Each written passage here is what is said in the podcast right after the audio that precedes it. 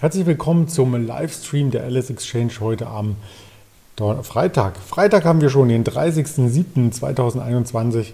Mein Name ist Andreas Bernstein von Traders Media GmbH und wir haben viele spannende Themen hier vorbereitet, die man auch im Bild schon sieht und das Ganze gibt es nach dem Disclaimer auf jeden Fall hier auch nochmal etwas ausführlicher dargeboten.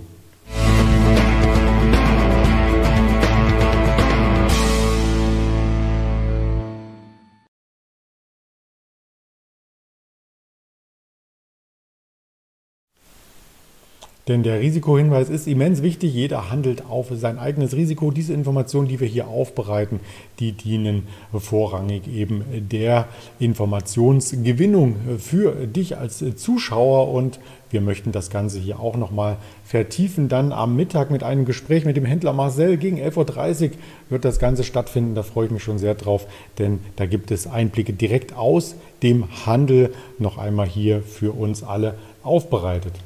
Ja, das neue Wochenhoch gestern, das hat viele Marktteilnehmer sehr gefreut, denn wir konnten die Aufwärtsbewegung vom Mittwoch noch einmal am Donnerstag fortsetzen. Der DAX hat ein neues Wochenhoch erreicht, nicht ganz drauf geschlossen. Am Mittwoch schloss er noch am Tageshoch, konnte sich direkt am Donnerstag über der 15.600 erst einmal kurz absetzen und der Bereich auf der Oberseite, wo er sich abgesetzt hat und da nehme ich mich gerne interaktiv mal hier dazu. Ähm, das war ein Bereich, der die Kurslücke zu Montag darstellte und wo wir dann ganz kurz verweilten, nochmal zurückliefen. Bis zum Mittag passierte gar nicht viel im DAX und dann gelang der Sprung darüber bis zum nächsten Gap, bis zur nächsten Kurslücke, die wir zum Freitag vergangene Woche gesehen hatten. Und auch diese hat der DAX dann überspringen können, also das Wochenhoch 15.000. 669 Punkten. Das ist 59, 69, je nachdem, wo man die Schlussauktion mit reinnimmt zu vergangenen Freitag. Das ist dann quasi der Gap Close gewesen, wie man es so schön nennt. Und ja, die Gewinner, Verlierer hatten wir ähm, im großen Bild äh, auch dargestellt gestern. Die Deutsche Bank hat vor allem angezogen, eine Daimler hat angezogen, also Automobilwerte waren gefragt, die Infineon Chipwerte waren gefragt, weil in den USA auch hier mit einer Qualcomm und einer AMD ordentlich ähm, Drive auf der Oberseite zu sehen war und im Negativbereich weniger Prozente Abschwung als im positiven Bereich die Aufschläge, die man gesehen hatte. Da ist eine Deutsche Wohnen ein bisschen unter Druck geraten und eine Deutsche Post. Aber das ist, denke ich, insgesamt äh, vernachlässigbar, wenn man sich das Gesamtbild anschaut. Das hat sich nicht geändert, deswegen das große Bild im DAX gleich geblieben zum Vortag. Und wir sahen zwischenzeitlich sogar einen neuen kurzen Rekord im Dow Jones am Nachmittag. Der konnte bis zum Ende aber nicht gehalten werden. Auch der Nasdaq ist in Richtung Rekorde, ähm, hat er sich aufgemacht. Da fehlten noch so 40 Punkte ungefähr. Hat es nicht ganz geschafft.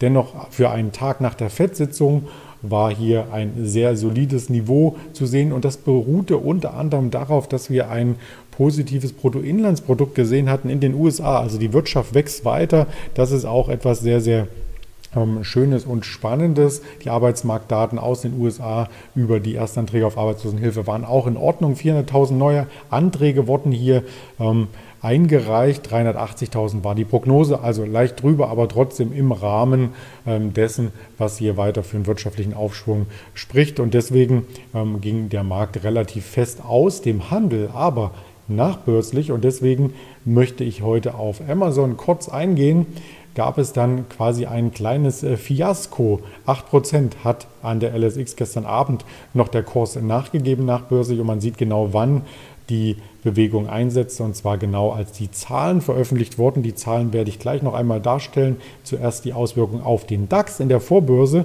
und damit stehen wir bei 15.525 auf dem Niveau von Mittwochmorgen. Das heißt, der komplette Donnerstag wurde hier ähm, entsprechend wieder revidiert. Der Donnerstag wurde ähm, an Gewinnen wieder abgeschöpft und auch der Großteil des Mittwochs wurde abgeschöpft. Also wir stehen nun wieder in einem Bereich, ähm, wo der Scheideweg so ein Stück weit charttechnisch äh, mit eingezogen werden kann. 15.500, 470 der Bereich. Wenn wir da runterrutschen, dann ist durchaus denkbar, dass wir auch nochmal die Wochentiefs bei 420 testen. Ähm, sind ja nur 100 Punkte Abstand und zu gestern dann eben mit dem aktuellen Stand auch ein Gap zu erwarten von über 100 Punkten. Also da bleibt es spannend, ob dann hier die Anleger eher zugreifen oder ob sie sagen, das ist ein Kursniveau, wo ich schon wieder Angst bekomme und zum Monatsende hin, heute ist der letzte Handelstag des Monats, eher nochmal Kursgewinne sichere und rausgehe aus den Märkten. Also das ist die Kernfrage. Amazon, ich hatte es angedeutet, das war oder ist auch heute das Kernthema eine ungewohnte Enttäuschung, wobei so groß enttäuschend ist es aus meiner Sicht nun auch wieder nicht gewesen. Das Bild im zweiten Quartal war also gemischt. Der konzernweite Umsatz stieg weltweit um 27 Prozent. Also das sind für mich sehr, sehr hohe Zahlen auf nun Umsatz pro Quartal wohlgemerkt. 113,1 Milliarden Dollar. Die Analysten hatten mit 115,2 Milliarden Dollar gerechnet, also knapp verfehlt. Und die Abschwächung im Vergleich zum ersten Quartal, das ist eben das Zünglein an der Waage, was dann letzten Endes die Anleger dazu bewegte, aus dem Wert auszusteigen. Denn im ersten Quartal sind die Umsätze ja noch um 44 Prozent gestiegen und jetzt nur noch um 27 Prozent.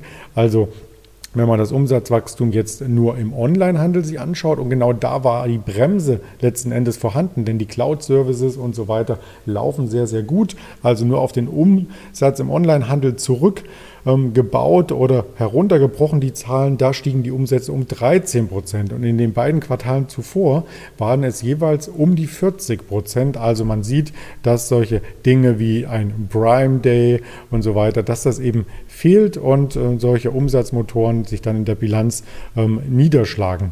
Ja, also der AWS die AWS-Sparte, die Cloud-Sparte, Amazon Web Services, die hatte sogar das stärkste Wachstum seit mehr als einem Jahr. Da haben sich nämlich die Umsätze um 37 Prozent erhöht und das war auch sozusagen die Stütze. Online-Werbung lief überproportional gut und am Ende gab es trotzdem einen Nettogewinn im vergangenen Quartal, der um 48 Prozent höher lag. Und der Nettogewinn liegt aktuell bei 7,8 Milliarden Dollar. Also auch Gewinn je Aktie erhöht. Eigentlich für mich oder für jemanden, der ähm, auf die Zahlen als absolute Zahlen schaut, Top-Zahlen. Trotzdem ähm, gibt es das Haar in der Suppe, weil eben die Dynamik beim Ausliefern im Online-Bereich nicht mehr so hoch ist. Ja, und vielleicht äh, wird im Sommer und nach Ende des Lockdowns ja auch so ein Stück weit mehr gekauft, direkt in den Läden und nicht mehr alles online bestellt. Das geht nun einmal rein statistisch oder rein vom Ablauf her nun in eine andere Richtung. Und ja, deswegen auch mein Bild heute am Morgen. Das ist so eine kleine Amazon-Drohne. Vielleicht kommen die ja bald auch in Deutschland. Ähm, da hakt es ein wenig. Das wollte ich hier mit darstellen. Gibt natürlich noch weitere Themen am Markt.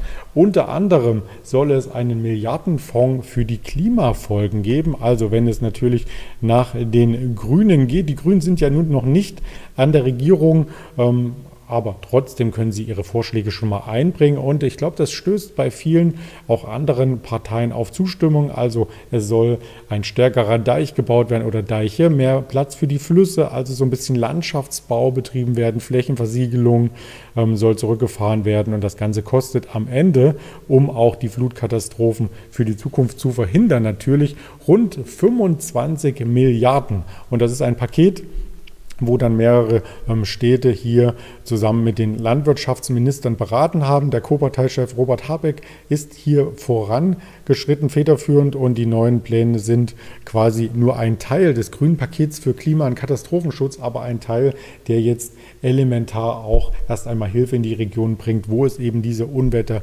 gibt. Denn der Klimafolgenschutz ist ja logischerweise das, was wir brauchen, um sowas in Zukunft zu verhindern. Dieses Paket von 25 Milliarden soll in den kommenden zehn Jahren erst äh, fließen. Also das ist nichts, was jetzt einmal überwiesen wird und dann geht's los. Und das bringt mich auf die Idee, dass man natürlich auch die Infrastruktur äh, Firmen sich anschauen sollte, die maßgeblich beim Aufbau oder beim Umbau in den Regionen hier mit ähm, ja, federführend auf erster, in erster Reihe stehen und auch dann von diesen 25 Milliarden einen Teil abbekommen, zumindest über die Umsätze.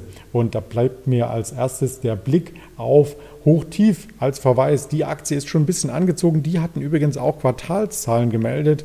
In dieser Woche, im zweiten Quartal, wurde ein Umsatz von 5,34 Milliarden erzielt. Im Vorjahr waren es nur 5,27, also ein leichter Umsatzanstieg. Das EBIT bereinigt äh, lag bei 166,1 Millionen. Im Vorjahr 133,2, also auch das besser. Und das Nettoergebnis bereinigt bei 106,2 Millionen. Im Vorjahr waren es 78,1. Also der Ausblick für das Gesamtjahr ist bestätigt. Die Aktie konnte sich von ihren Jahrestiefs hier wieder ordentlich erholen, rund 10 Prozent. Heute Morgen leicht im Minus, weil der Gesamtmarkt im Minus ist. Aber das ist auf alle Fälle eine spannende Aktie, die man sich in dem Zusammenhang anschauen kann, genauso wie den DAX-Wert Heidelberg Zement. Der steht technisch besser da. Der hat auch sehr hohe Anteile vom Umsatz in den USA. Also ist auch von dem Konjunkturpaket, was dort anläuft, noch einmal positiv mit ähm, betroffen oder kann sich hier positiv ähm, mit ins Boot bringen, mit zum Einsatz bringen. Also insgesamt diese beiden Aktien wollte ich hier noch mit nachreichen. Ein Wirtschaftstermin heute ein gefüllter Kalender nach dem Bruttoinlandsprodukt gestern aus den USA. Heute ab 8 Uhr kam schon das Bruttoinlandsprodukt aus Deutschland. Schauen wir uns gleich noch einmal im Handel an. 11 Uhr wird für die EU das Ganze nachgereicht. Die Verbraucherpreise kommen hier auch, der Verbraucherpreisindex und die Arbeitslosenquote kommt aus der EU. Da gab es ja gestern die Daten aus Deutschland. Die waren sehr, sehr gut. Also 2,57, glaube ich, ähm, Millionen waren arbeitslos in Deutschland. Das ist nochmal ein Rücklauf ähm, zu letzten Monat. Also die Konjunktur zeigt hier, dass das Ganze ähm, durchaus gut wahrgenommen wird am Arbeitsmarkt. Also wir sind nicht in einer Arbeitsmarktkrise, sondern da geht es weiter voran. Ob das europaweit genauso aussieht, das werden wir dann gleich äh, sehen gegen 11 Uhr. 14.30 Uhr der nächste Termin den wir haben. Das sind die Privatausgaben, der Arbeitskostenindex aus den USA, die persönlichen Einkommen, der PCI Kerndeflator, wie es so schön heißt, und 1545 dann der Chicagoer Einkaufsmanager-Index sowie 16 Uhr Uni, Michigan, Reuters, Verbrauchervertrauen. Die beiden werden dann nochmal um 16 Uhr nach Eröffnung der Wall Street hier mit einer wichtigen Kernzahl aufwarten, die für die Trader und Anleger sehr, sehr spannend ist. Und zum Handelsausklang dann wie jede Woche die COT-Daten CFTC, um genau zu sein, ähm, heißt das die Netto-Long- und Short-Position im Euro-Bereich, in den Rohstoffen. 21.30 Uhr steht das auf der Agenda und ich würde mich natürlich freuen und auch die LS Exchange würde sich freuen, wenn die Inhalte, die wir zur Verfügung stellen auf den Kanälen YouTube, Twitter, Instagram, Facebook hier entsprechend auch mit einem Feedback versehen werden, mit einem Daumen, mit einem Like, mit einem Kommentar und die Hörvarianten dieses Formats bei Spotify, Deezer und Apple Podcasts vielleicht unabhängig vom Trading Desk hier wahrgenommen werden. In diesem Sinne freue ich mich auf den Wochenausklang und nachher auf das Interview mit Marcel. Bleiben Sie gesund und munter. Bis später, Ihr Andreas Bernstein.